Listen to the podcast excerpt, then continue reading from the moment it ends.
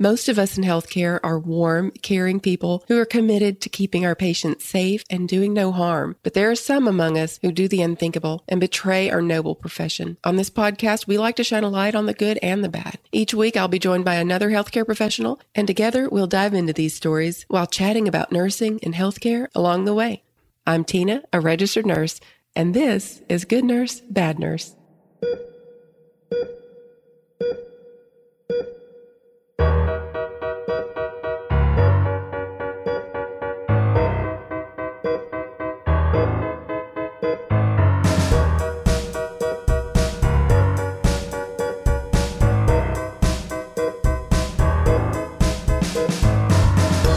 Everybody. This is Tina again with Good Nurse Bad Nurse. Welcome back to another episode. We've got a really interesting episode planned for you today. I'd like to introduce my guest host, Tammy Undiemi, who is a family nurse practitioner and also a forensic nurse. And she has written a book that I is so exciting, so incredibly exciting about forensic nursing and her experience.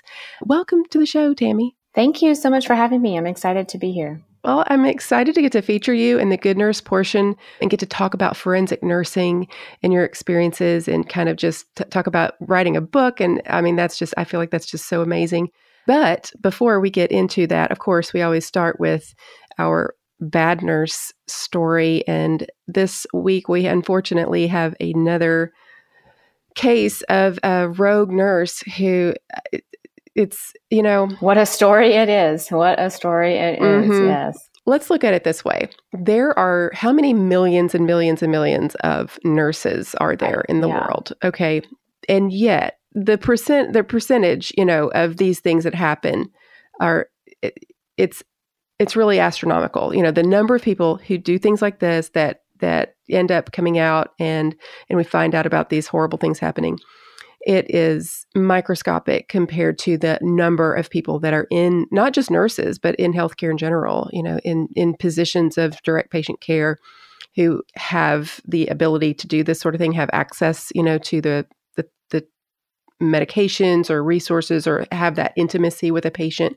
So if you think about that in terms of just the number of people you know that have been found to have done things like this the vast, vast, vast majority of people that are in healthcare are wonderful, caring people, as I've said.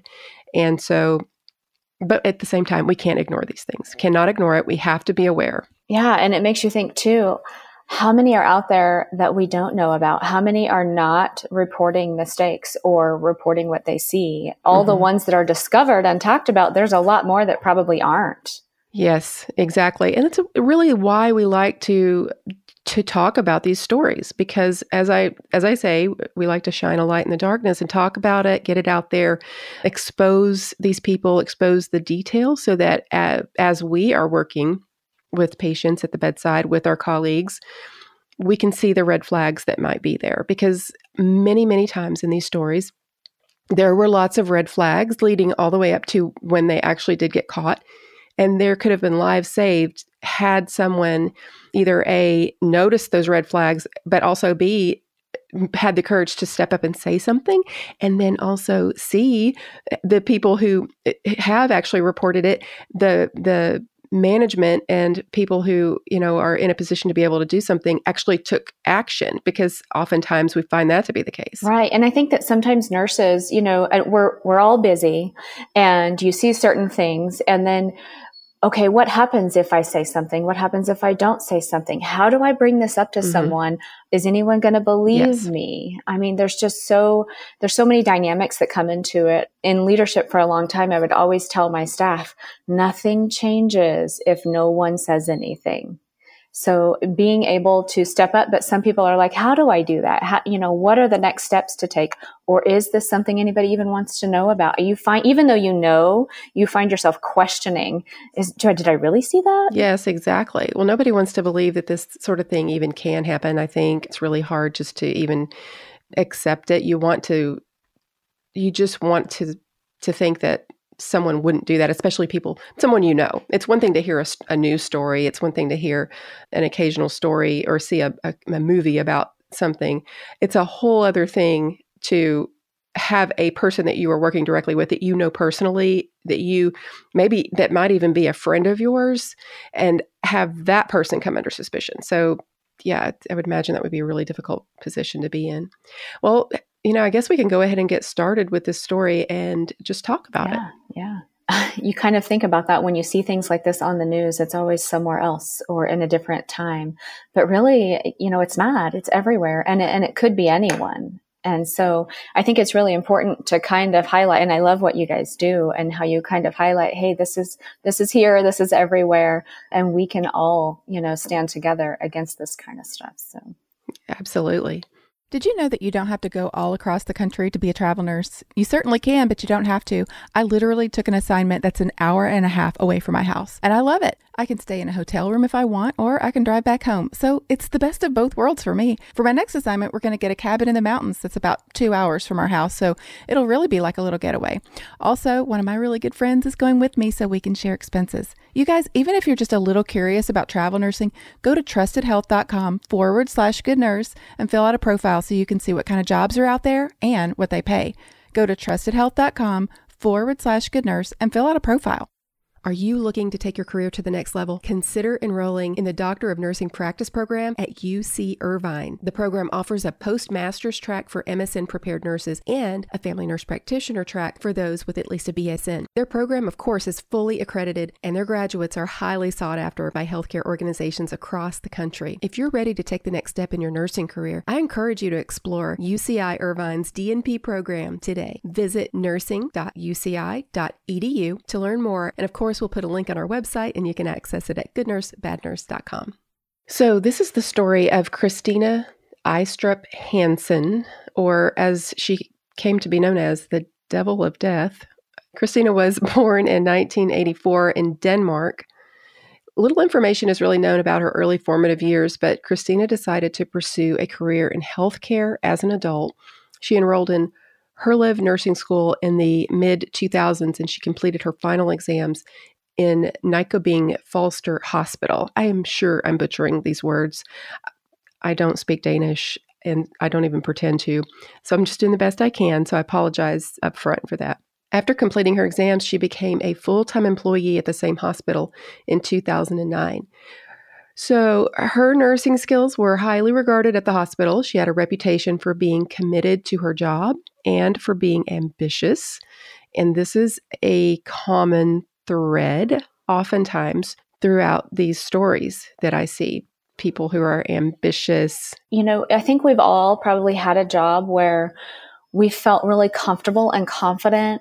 You've been there for a little bit and you're, you feel like you're good at it. And so that's a great feeling to, you know, maybe save someone's life or identify something that could be really bad and intervene before it happens. And that's a really good feeling. And so I can see where there's that sort of fine line be- between being good at your job and confident and then crossing that line like she did. I can kind of see not really understand what she did, obviously, but I can see where she felt sort of empowered by being good at her job. Yeah, I think, yeah, for sure. I can see how someone who has no regard for human life, who who clearly is a sociopath, just sees the whole world as just players in her you know they're they're secondary roles in the her, the play that's her life and she's the main character and she's the only one that matters and everyone else is expendable when it comes to entertaining her or bringing her excitement or whatever it is. So if if you're that kind of person and you kind of are an adrenaline junkie you just want always be doing something exciting some everything you just can't stand boredom can't stand monotony then all of a sudden you get in a role where occasionally something like this will happen and you get that adrenaline pumping and you're doing chest compressions and the, all the things that go along with a rapid response or a code in a hospital and then afterwards you feel that that you know kind of sensation of accomplishment if the if the patient survived. You might even have your colleagues or physicians or upper level you know providers that are complimenting you on your abilities, your skills, and saying, "Wow, you really you caught that. You you, you jumped on CPR so quickly that you, you you're the one that saved this person's life." You know that sort of thing, and how that could, if you kind of have that personality, it could almost become addictive, and you want more and more and more, and so you you go from someone who just goes into an area of the hospital like ICU or ER where you can where you're going to have that excitement happen more often to actually creating those scenarios because they're not happening often enough for you. And it seems like maybe that happens sometimes with these people. Well, she definitely didn't shy away from the spotlight. She welcomed it. While her nursing skills were appreciated, she was not well liked among her peers. She was known to be controversial and kind of pretentious. She once allegedly put her uninjured arm in a cast just so others would ask her what happened. You know, there's a movie on Netflix about this called The Nurse because there was the Good Nurse that was about Charles Cullen from that came out last October. And this is called The Nurse. This is a, a recent, it's more of a, I guess, mini series. Like a, it's like a, I think, four episode. And in that, it, you know, sometimes I think they take some creative liberties. So I, I don't know how tr- accurate this is, but in that she she showed up to work one day crying and upset, saying she had a car accident, and her, her colleague, who was kind of starting to look at her like you know maybe with a little bit of suspicion, went and kind of checked out her car and absolutely no damage to the car. So that's the sort of thing you know that that she would do and that's so crazy if you think about people who do things like this and make up stories that they never even consider the fact that someone might say, Oh, hey, what about your car? Or actually notice that the car is not wrecked or you have a cast on your arm. That's terrible. As nurses, we know that's usually like six to eight weeks or something, maybe a longer. And like, okay, how long did she wear it? And it's probably pretty hard to do compressions with that on. So, and you know, she craves that. And so like you just think like someone who doesn't think through the process and and they still go forward with it because they crave that attention. Yes, sounds like someone you know, maybe kind of impulsive and just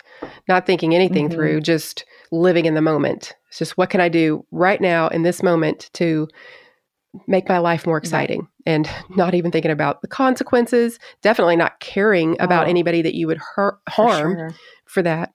So, some of the nurses on the ward reportedly issued complaints to their supervisor that Christina made them feel uncomfortable and that there was something kind of amiss with her that they really just couldn't quite put their finger on. They weren't able to necessarily put it into words, but they were just like, something is off with her. They just kind of had a bad feeling. You know, sometimes that happens, especially nurses seem to have this sense, heightened sense of intuition or something. And it's oh, for sure. Yes. For sure. And I, I, I hesitate to even say that just because I don't like it when people refer to nurses as basically who say, you know, that that we have this sixth sense that nurse nurses they have a feeling or when really it's less about probably intuition and more about an educated assessment. And and you you have knowledge in your head you understand the way things work the way things are supposed to work. And then when things aren't going right you're recognizing these things things. Whether you can even put it into words or not your brain is going something is wrong. But it's it's doing that because it's recognizing things. Maybe it's seeing symptoms. Maybe your your brain right, and is, experience you know? Yeah your experiences your experience you know experienced nurses can walk into a room and while the patient looks great on paper all the monitors look good. You're just you've got this gut feeling and you're just like i can't put my finger on it. But that you know heightened intuition i agree comes from education and experience. And you know some people are you know have more intuition anyway I think that you're right. Nurses have a different level of, of that when it comes to education and experience because you just, you know something's wrong and you just can't put your finger on it. And sometimes you're just like, I need a second set of eyes, you know, mm-hmm. and you're mm-hmm. looking and before you know it, then, then whatever is going on, you know, will kind of expand or progress. And, and then you, you know, you have provided the opportunity to maybe intervene and save someone's life. So, yeah, absolutely. I always encourage people to listen to that voice. If you have this gut instinct or gut feeling about something that something is off, and and we're I'm just talking about just in you know as you're taking care of your patient, you as you said, you walk into the room and every all the vital signs look okay or maybe they look similar to the way they have been maybe maybe just a little bit off but the patient is just not looking so good. They look labored. They you know their skin tone is different mm-hmm. just something maybe they you can kind of tell there's a little bit of extra edema that wasn't there. And they, all these subtle changes are kind of setting off alarms in your head and kind of in your gut.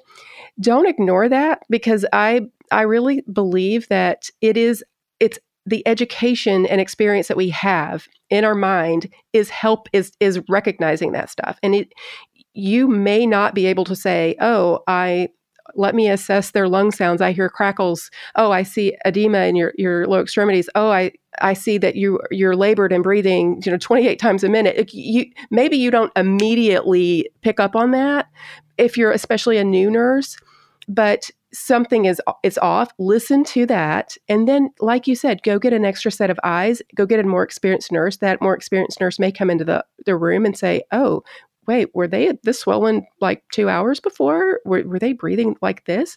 No no they weren't. Okay well you need to call you need to call the provider let them know. And then you know lasix gets ordered or you know whatever and the, the patient improves. And then you learn by listening to that experienced nurse why those alarm bells were going off in your head. Okay. And that's, I really believe that. I believe that intuition is directly tied to our knowledge and experience that's in our head that we just aren't able to maybe mm-hmm. connect the dots. Articulate. Mm-hmm. Yeah. So in 2014, Christina became a mentor to nurse Pernille Kurzmann. Well, nurse Pernille Kurzmann Larsen. A friendship developed between the two, but it wasn't long before Pernille noticed some strange behavior from Christina. Pernille suspected that Christina was responsible for some of the unusual patient deaths that were happening on the night shift. When Pernille caught Christina red handed, Pernille and her boyfriend, Dr. Niels London, who worked in the same department, informed the police. This ultimately led to Christina's arrest. This did not happen overnight. This was not something like she started working with this nurse kind of you know right away noticed things were off and then said something to her boyfriend at the time and the two of them started you know do look into it tell the police and bam she's arrested. That is not the way this happened. No not at all not at all. It was almost watching the watching the series you're almost like oh gosh why didn't you do this? Or why don't you try this? Or or what about this? There's all these things that you think it could have been so so easy but I get, you know, it really wasn't, I think during that time. And, you know, when we think about simple things that are annoying in some ways, like the Pyxis. You have to go like, or, or an Omnicell or any kind of electronic device to get to the drugs that you need. It sometimes can be a little bit of a hindrance and you don't have time, you know, you think, I don't have time to do this. I don't have time to do this. But watching this show, you realize the importance of something like that because there's such a paper trail who pulled out what medication mm-hmm. and for what patient and when was it. And you know so there's that paper trail that's created. And and while you know sometimes we think oh gosh it's so annoying or i don't have time. It takes too long to get through it you realize the importance of it. And and the process is there for mm-hmm. a reason but yeah, you think about, I mean, they were able to just walk into the med room and take whatever drugs they wanted as much as they wanted. There was no tracking anything. What nurse pulled it for what patient? How much did they use? They, it, it was just a free for all. There's no cameras. There's nothing.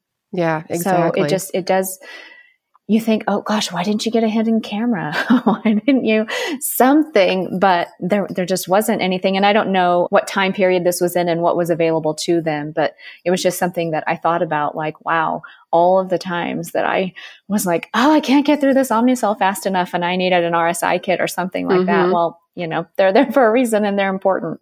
We all know that when we're taking any medication or supplement, dosage matters, and it's important to take enough to get the desired result. For example, only taking a 10 milligram Tylenol might not help with your headache. Well, the same is true for CBD. If you try a low dose CBD product, you may not feel anything. But it's not the CBD's fault, the dosage is the problem. This is why CBD Stat only makes high dose CBD products that actually work. And now their products are getting even stronger. CBD Stat is happy to announce that they're launching a new extra strength version of its highly popular topical products that have 7,500 milligrams of CBD. This new strength will by far maintain CBD Stats status as the most powerful CBD product line on the market. More CBD means it's more effective in helping everyone tackle daily aches and pains. CBD Stat sent me a box of these new products, and I already knew it was going to work because I've been using it for my neck pain and foot pain, but I can definitely tell a difference in this new strength, and I'm really excited to get to tell you guys about it. And on top of these new higher strength products, they're also dropping prices across the board on all their products to make CBD Stat not only the most effective on the market, but also the most affordable. And don't forget, all you healthcare workers out there get a special additional discount to help keep you strong. Just head to cbdstat.care forward slash healthcare and find your new secret weapon. That's cbdstat.care forward slash healthcare.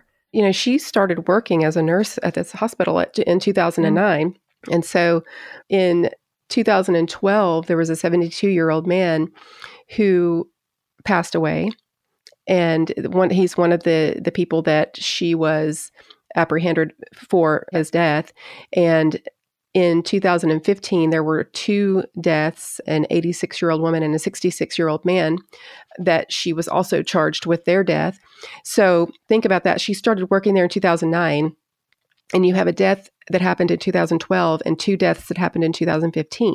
And what happened in between? What happened between 2009 and 2012? What happened in between 2012 and 2015?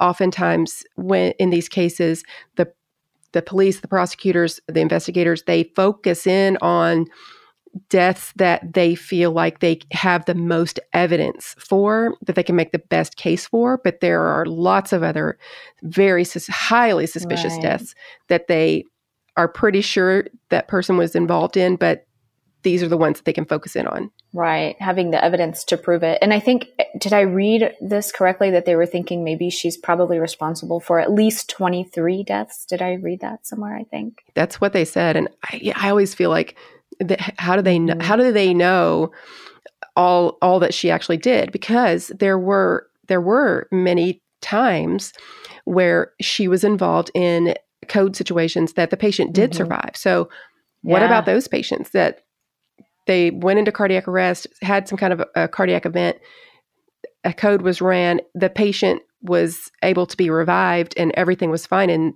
nothing ever came of that how many mm-hmm. times did that happen that she was responsible for well and in the in the series too i found it interesting that as the nurse that she was training started to suspect her more and more and there was an unexpected code. And the nurse said to the doctor, Well, you know, would this happen if she got too much diazepam? And he said, Well, did you give her diazepam? And and the nurse's response was, Well, no, I didn't. And it was just left at that. And then when the patient crashes, they use the reversal agent and it worked. And there was no questioning after that. The doctor didn't pursue it you know like why he, he didn't say why'd you ask me that how did you know that would work i mean none of none of that there was none mm-hmm. of that and mm-hmm. so i just thought there's another missed opportunity there to try to figure things out and maybe if someone would have asked her she would have said well actually this is what i think is happening but there was just none of that. I guess she did make attempts to go to her manager at one point and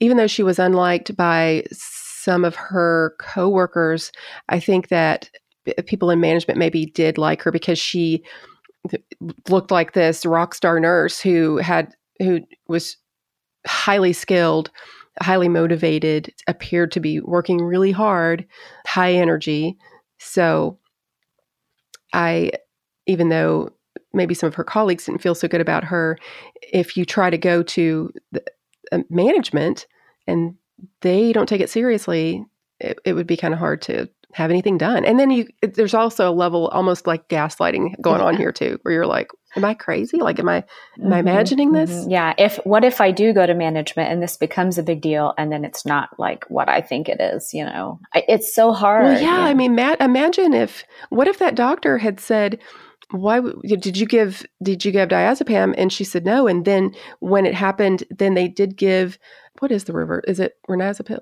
what is that um, reverse. I can't think of Romazicon. That sounds right. But they administer it and then it works. The reversal agent works.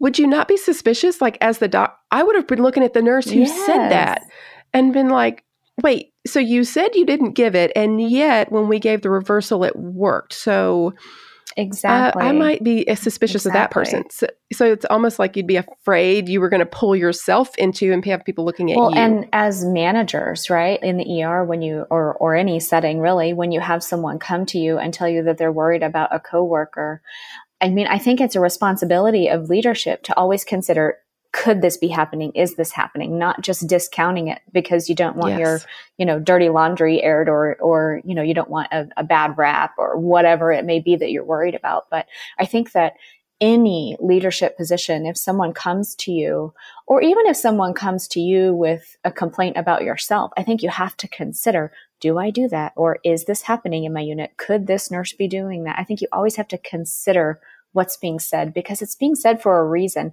It could be a misunderstanding, but you do have to consider it. Otherwise, the, things like this will fall mm-hmm. through the cracks and, and just keep happening. Yeah, absolutely. So for these pr- three patients in particular that the that the detectives and prosecution were particularly honing in on, they did have elevated levels of morphine and diazepam or Valium that were detected in their bodies. And Christina was the night nurse assigned to the hospital department on each of these occasions. So they were kind of looking at the records looking at when she was scheduled to see you know is there is there some sort of pattern? And they were they were definitely seeing a pattern. They were able to prove that she was present at present at each time of each patient's death, but they needed to really lay the groundwork for a motive. So, when patients experienced cardiac arrest after the injections administered by Christina, she went into uh, went to great lengths to revive them. She made heroic efforts by administering compressions and advising doctors on the patient's condition, which earned her admiration and recognition from her colleagues, doctors, and superiors. Even when patients died after receiving the diazepam injection, Christina was commended for her dedication to serving and saving them.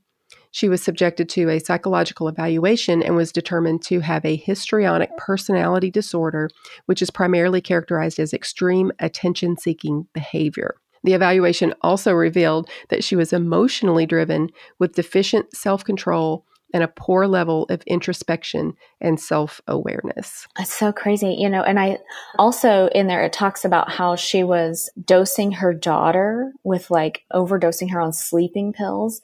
And to me, I kind of thought, well, how does that fit into all of this? And, and, in my own brain, I guess the way I made sense of it was, you know, was she doing that because her daughter was a distraction from herself?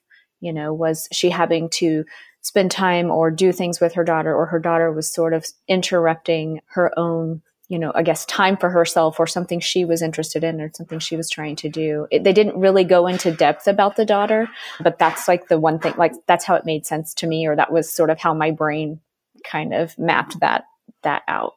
Yeah, absolutely. So, with the results of her psychological evaluation, prosecutors argued that Christina saw herself as, as I said earlier, the main character and, and everyone else around her were the extras. Prosecutors proclaimed that Christina injected diazepam into patients to seek thrills and attention, and the thrill aspect was the motive behind her actions.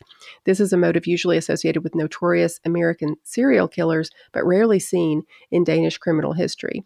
Christina's trial was 27 days long and involved more than 70 witnesses. She was convicted on three counts of murder as well as one count of attempted murder. So she was handed a life term only for it to be commuted to 12 years in 2017 because no forensic analysis could uh, could prove the patients died as a direct result of her medical abuse.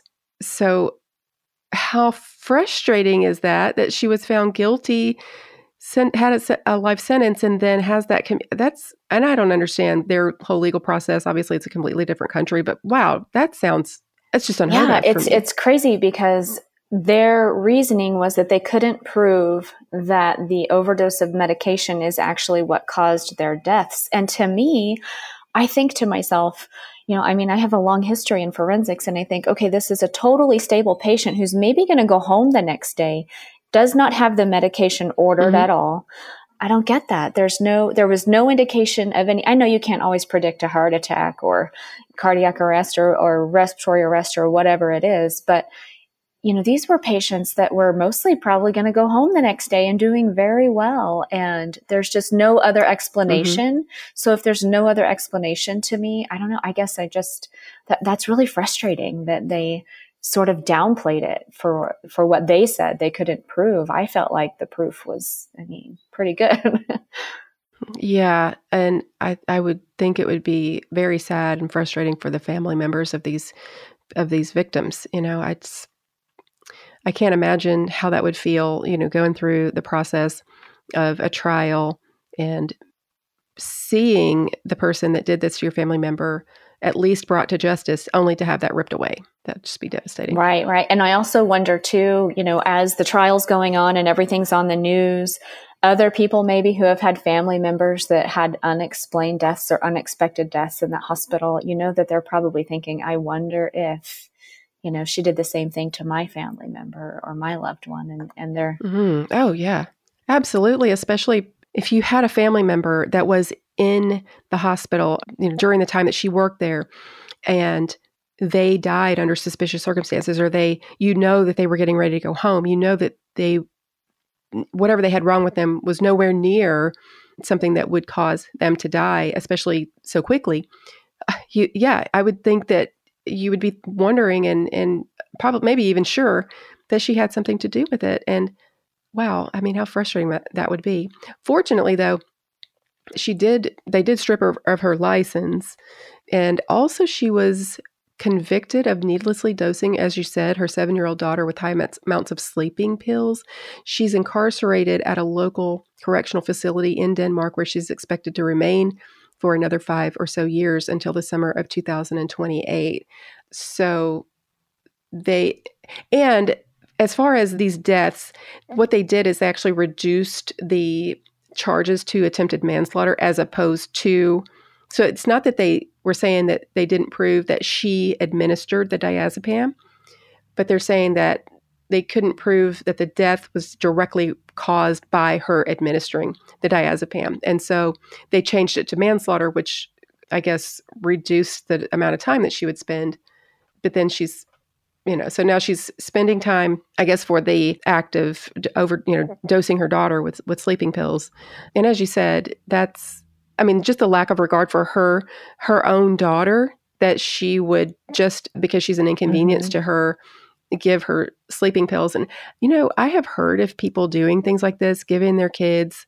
um, benadryl benadryl yeah. and and that mm-hmm. sort of mm-hmm. thing oh my goodness what a horrible thing to start that is not something you would ever I mean, unless for some reason your provider that your your pediatrician is telling you to give your child melatonin or something like that to, to help with with sleep. I don't know why that would ever happen. I've never had a pediatrician tell me mm-hmm. that before, but but unless it is uh, advised by a pediatrician, you should never ever do something like that. Anything that is sedating, you have to be really careful with and you need to, you know, use it for the right reasons at the right times and at the right dose. And I mean, anything other than that, if you know, if you're dosing your kid just because they're an inconvenience and you want them to go to sleep so you don't have to deal with them, like there's something wrong. There is something wrong there.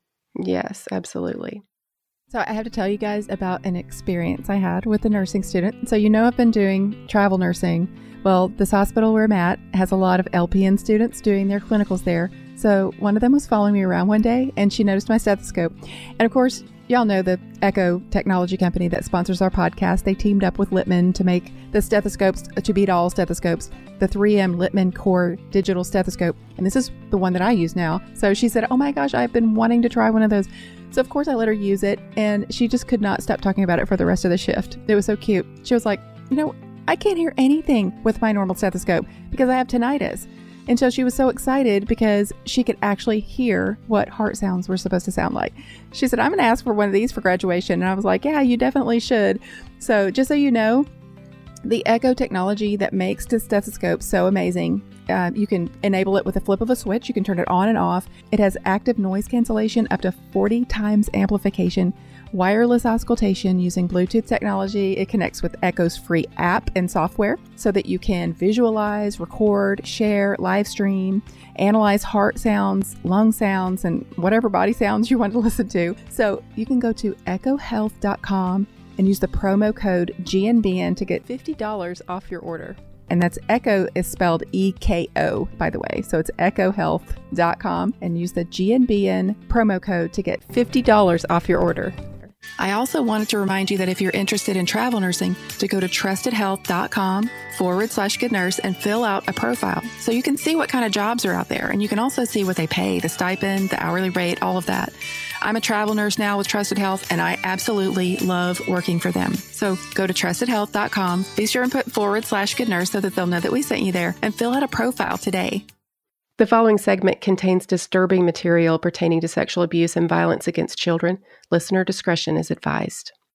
So, I guess that kind of wraps it up for our bad nurse story. I'd like to get into talking about you and your book, Tammy. This is so exciting. Your first of all, your daughter is so sweet because she is the one who reached out to me, and she was so proud of you and the book that you've written. And so I was, I thought that was just precious. And you're exactly the kind of nurse that I love to feature in this segment. Someone who clearly enjoys your your work and what you do and also then kind of steps out and does something you know a little extra be above and beyond you kind of you know like to obviously stretch yourself and spread the word to other people and try to educate people about this sort of thing. So tell everybody the name of your book. So the name of the book is chronicles of an er forensic nurse. And then it, the subtitle is the silence is deafening to me, what that means, and, and this book is really about awareness. Many people don't even know what forensic nursing is. You know, forensic nursing is really just the practice of collecting evidence from the human body, trace evidence collection, forensic photography, that kind of stuff for victims of violent crime. People ask me all the time, you know, what's the worst thing you've ever seen? And and they're usually asking me because they've know they know that I've worked in the ER for so many years it's really hard to have an answer for that. I, the trauma, the, you know, like there's just so much that you see. And for me, you could scrape somebody off the highway and bring them to me. I am, I do not lay awake at night and think about terrible injuries that are going to change someone's life. What sort of haunts me are what humans do to each other.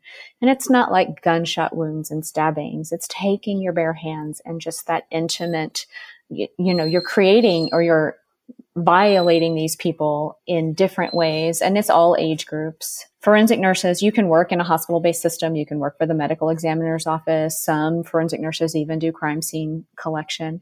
But when I talk about this and when I say that it's for awareness, people are always so shocked about the stories and the chronicles and and they're just like i you know that's so crazy. They think forensic nursing is cool and it is you know it's it's a different it's a different type of nursing. A lot of people are interested in forensics for different reasons. We're all kind of true crime junkies i think. You know we all like you talk about the adrenaline junkies and you know, we're all kind of interested, I think, but I think it's because it seems like it's somewhere else or it is in a different time. But really, I mean, I've worked across four states in multiple emergency rooms and it is everywhere. And I, you see all these things on the news, but you, you don't know what's really happening in your own backyard. I was shocked as a new nurse working in the ER when I would see things coming in and then you don't hear about them on the news you know, and this is in your local community and it is everywhere. There's no discrimination. And so for me, it, it was probably, it is for awareness, but it was also, I guess, very therapeutic for me to get it out just because there's just so much. And, and people, um, I, you know, they're just so shocked all the time. It just blows my mind how there's so much silence that surrounds violence. And, and I think if people were more aware, I think that they would be more willing to step up and say something and trust themselves. You know, much like we were talking about um, with the the bad nurse story, people don't trust their gut, and there's so much of that that sort of falls into some of the stories in in my book. Just people don't. I guess we're bad at recognizing the fact that we're victims. I think humans are just bad at that. You always justify it. I shouldn't have been there, or maybe I had too much to drink, or was I really assaulted? Or, you know, it just, we all have different life experience, different coping mechanisms. But across the board, I feel that humans are pretty bad at recognizing the fact that we're victims. And I think that's another reason why there's just not enough awareness around, around these types of crimes. Can you give us a little example of maybe a story that really stands out in your mind or that you think would be maybe a good example of, of what people can expect when they read the book? Yeah. one of the stories that really stands out to me, and sometimes I get a little choked up when I talk about it still, just even thinking about it. But there was an 11 year old female that was brought to me one day when I was working in the emergency room. She was found pimping herself out on Craigslist. And I just thought when I walked in this room, this girl is 11 and she has on clothes that are very inappropriate and do not fit her well. She's wearing high heels that, of course, you know, and I think of like, she probably had like an inch, inch and a half of like room in the back of the shoe. You know, obviously they were way too big. And I just thought she looked like a little girl who was playing dress up. Like that's what it made me think of. And as I am going through the, the motions and going through the whole forensic exam and, and the conversations that you're having, to her, it was just a conversation like you and I are talking. She wasn't upset. She didn't seem scared. She didn't seem like she was, I, I wouldn't say happy, but like it was just a normal conversation. And I just thought, wow, well, what, what it came down to after, you know, getting all the information, her own mom had been murdered by her pimp about two months before. And so then I realized, okay, so this is the only life she's probably ever known. And her grandmother had custody of her since her mom's death. And her grandmother basically didn't want her. She almost refused to come to the hospital to even pick her up. And then when, so of course, CPS and law enforcement, everybody's involved. She, the grandmother was told if you don't want her, you have to give her up for adoption in the appropriate fashion. You cannot abandon her in the ER or you will be arrested. And so I'm thinking to myself, I have to let this little girl go with this person who does not want her, which also made me think that's probably why the little girl's mom was the way she was, you know? And then I thought, you know, is, is the CPS or child protective system any better? You know, like I feel like that system is so broken and so overwhelmed. And a lot of those kids end up maybe in a better situation, maybe not, you know? So it's really, t- it was really tough. And then I think the, the thing that really got me the most about that particular case was, you know, we don't treat people for STD exposure because, or I'm sorry, we don't test them because it would be way too soon to know if they were exposed to anything. But we treat them with one time larger doses to maybe, I guess the expectation is to hopefully maybe kick something if there was an exposure so that it doesn't develop. And part of that at that time was also plan B, the morning after pill. And this little girl was willing to take all of all the medication that we wanted her to take or that we recommended uh, unless it was going to harm a potential fetus because she wanted to be pregnant. She and she told me, "I just want to have a baby, so I have somebody to love me." What do you say to that? Oh. Oh my gosh. Well, that's heartbreaking. That is I it's I mean, of all the stories I have heard of, and uh, goodness knows I do so many of these stories. I've been doing this podcast for five years. That may very well be one of the most disturbing ones that I've heard, just because of uh, someone at that age being so neglected. Mm-hmm. And I think of, I am a trauma survivor myself from childhood abuse. And so what I understand as a, as a, as, as I said, as a survivor, is that you do not, as a child, recognize when you're being abused. Yeah. You don't feel like a victim. You don't. It's normalized because you don't you know don't, any different. You don't know anything mm-hmm. else. Yeah. Mm-hmm. Yeah. I mean, it doesn't matter. You could experience pain, you can experience mm-hmm. torture, you can experience extreme discomfort, and you do not recognize yourself as a victim. You just don't. That's not you don't no. necessarily feel sorry for yourself. You are not. You don't have self pity. You are just. Li- you're just surviving. So children are the coping mechanisms that are just ingrained in us. But then, as a as an adult, so I think of her. You know, ten years later, when she's in her twenties, and she's reflecting back. That is when she will realize that she was a victim, and it will eh, you know, and, and, and probably before that, as you become an adult and you start to realize this isn't normal, that none of that was normal. You know, you start looking back and you go, wow, that is not the way that my childhood was supposed to be. And sometimes it takes yeah. years mm-hmm. to recognize things. Sometimes years later, you're looking back on something someone said to you, the way someone treated you, some circumstance you were in, and you're just like, oh my gosh, that that wasn't supposed to happen that way. Something that you saw as normal. And so that's what, just as, as a survivor myself, when I think about the things that she's going to go through, I just, her life, the chances are she will end up.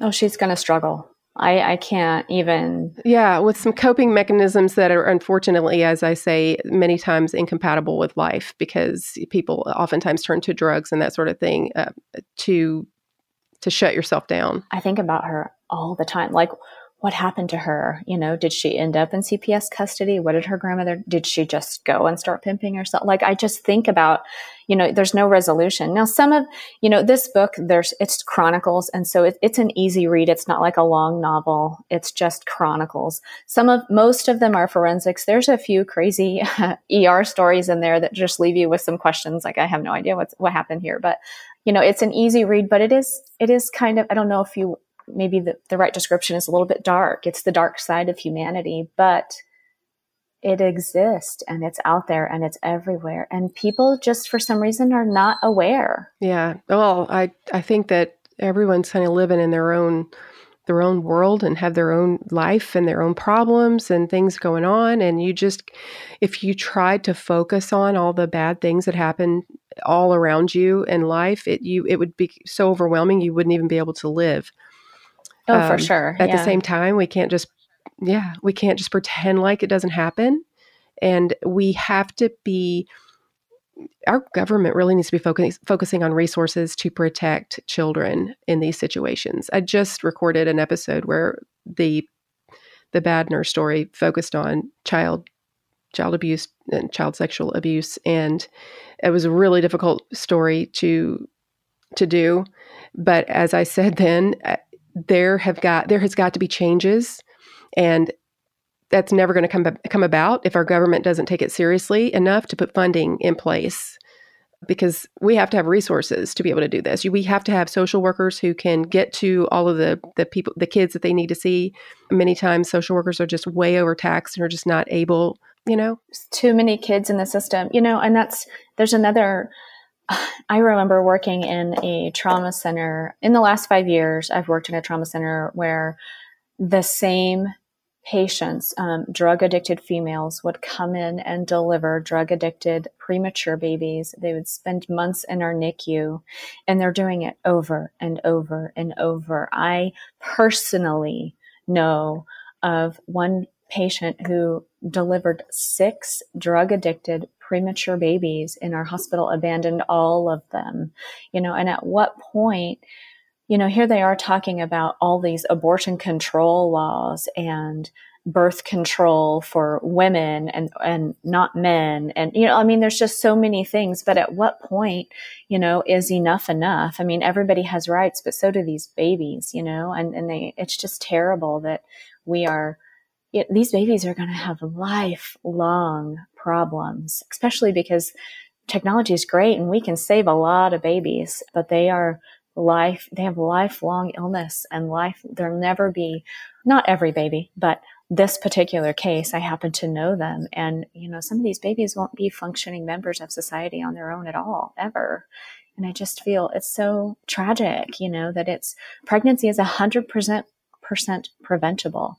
And at what point do we yes, this person's not getting prenatal care, but when they come into the hospital with baby number five and they already are telling you they don't want it, what at what point is it not okay for us to offer them, you know, tying their tubes or something just because they're not our patient, just because we don't follow them. They're not seeing anybody. You know, why is it wrong if they're alert and oriented and can make their own decisions? Why is it wrong to offer that service right then and there? We're going to have to deliver the baby anyway.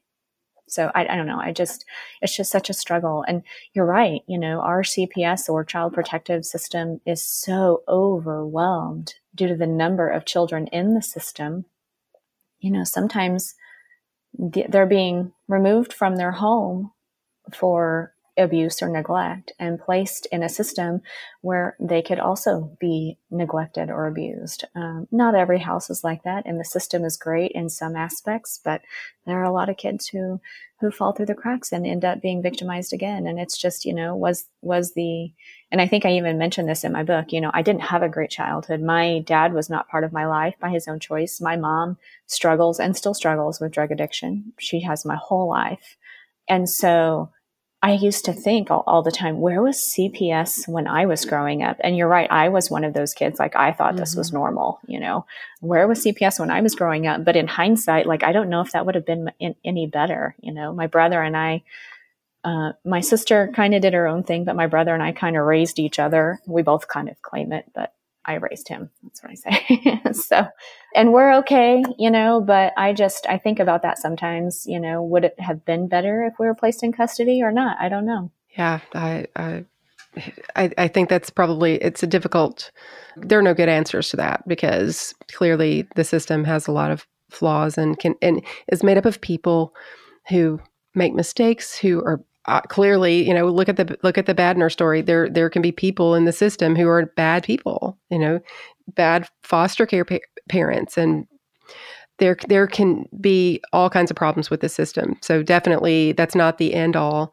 but you're, I mean, you're never going to remove these situations. You're never going to stop all bad things from happening to people, but I think we can do more. I think we can do, we can do a whole lot better than we're doing. I agree. And and it's not just with kids, it's with adults too. I mean, it's just, you know, I don't watch the news a lot anymore, but it's all tragic, right? I don't know. I'm always I or have never been the person that like I will not be the person standing on the side of the road with my cell phone out recording something. I am going to step in and help somebody yeah. if I can. Like even if it doesn't end up well, I'm not, you know, I just think we all have a responsibility to help each other and and not just stand on Absolutely. the sidelines. Sure. You know, if if there's if there are nurses out there listening to this, what if they're interested, what would you recommend they do to get into forensic nursing? Sure. So every state has different requirements. Some require certification, some do not. Some offer a state certification, there's a national certification. But the first thing is across the board, you have to be a registered nurse for at least two years. And then if you reach out to um, your state's Office of the Attorney General, typically you you are able to find some sort of it will it'll say SANE which stands for sexual assault nurse examiner. Some of them will say safe which is sexual assault forensic examiner. They all kind of have their own name. If you just search like sexual assault on the office of the attorney general website for your state usually you will be led to a few links that can give you the information on what the requirements are for that state Another thing that you could do is every state also has a sexual assault coalition. So, whatever state you're in, you can just Google Sexual Assault Coalition and put your state's name, and that will also bring up all of the requirements, the certified or recognized programs for each state. Some of them are hospital based, and some of them are based out of the Office of the Attorney General. Usually, it's a one week course for adults, one week course for pediatric patients. Not everyone has to do both. You know, it's hard. I think that when you first get into it or when you first think about it and start looking it up, it's exciting and you think it's going to be cool. But, and it is, and it's great. And there's, and you can help so many people this way. And there's such a need. There's such a need for trained forensic nurses, but it's not for everyone. And sometimes you don't know that until you try, and that's okay too. Once you go through that training, then you work with another forensic nurse for, you know, a certain number of cases before you can apply for your own certification. There is a international certification through the International Association of Forensic Nurses. That's another resource too that offers the classes. They offer an online class actually. You are also expected to do some courtroom observation because you will be considered an expert witness in a court of law. I think that kind of scares a lot of people, but there's so much training out there. I mean, you can only testify to the evidence you collect. You can never say, yes, this person was assaulted or no, they weren't. You can only testify to the evidence you collect. And so don't let that scare you off. There's some training out there for that, and it's not as scary as it sounds.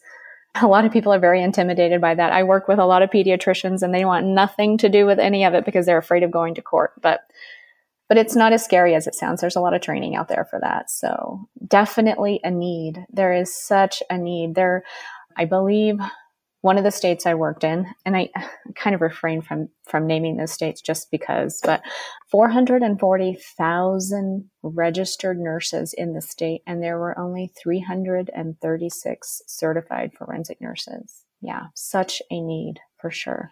Well, Tammy, thank you so much for coming on the podcast and spending time talking about these these things. Remind everybody again the title of your book and then let them know where they can find it. Sure. Chronicles of an ER Forensic Nurse. You can find it on Amazon. It is available in like Barnes and Nobles and many other platforms. It's available both ebook and paperback. I'm working on an audiobook. But the fastest and easiest way and on also I don't get to set the prices for all this stuff, but the, the less expensive is Amazon. Amazon, it's usually pretty fast and the printing quality is great and it's a little bit less expensive there. So I appreciate you so much having me on. A lot of people are excited to to hear this podcast and they've been introduced to your podcast, so they had no idea that it was out there. So they're really excited about the whole good nurse bad nurse portion. Well, uh, thank you. I appreciate that. I'll always get, you know, pe- people are like, "Hey, I just came across your podcast. I didn't even know this was out there." And I've been doing it for 5 years and there are so many millions of nurses out there and it's not just nurses that listen to it that I, I can imagine, you know, the few the few people that actually listen, you know, to the podcast are such a small amount, a percentage of the, the people out there who, you know, are in healthcare or maybe somehow pertains to it. It's it's sort of a, a different kind of podcast because it's not necessarily a true crime podcast. And I think there's some people who are they really love true crime so they come across it thinking that it's going to be a true like a traditional true crime podcast and then they don't like like it. And they'll you know give me a bad review and just be like this is terrible. They're the you know the like you know they just don't like the the way that we talk a lot and chit chat but the whole point of it is to use the stories to talk about to talk about issues with healthcare, talk about issues in the system, to try to learn something from it. Yeah, and I think too, you know, healthcare providers uh, are going to appreciate it a lot more because they've been there. They understand it. They understand where, where we're coming from and why it's so important. There's a lot of people out there who will also think it's important, even even that are not in healthcare and sometimes too when you know you're looking through podcast there's so many out there it's hard to find the right ones but when you come across it this is a great podcast and i love what you guys do i think it's awesome to highlight both sides of it often you it's either one or the other and you guys do both which i think is great thank you i appreciate that well, you guys know you can reach out to me at tina at goodnursebadnurse.com. I love hearing from you. You can find us on our website at goodnursebadnurse.com, and we're on social media at goodnursebadnurse. And of course, I have to remind you that even if you're a bad girl or a bad boy, be a good nurse.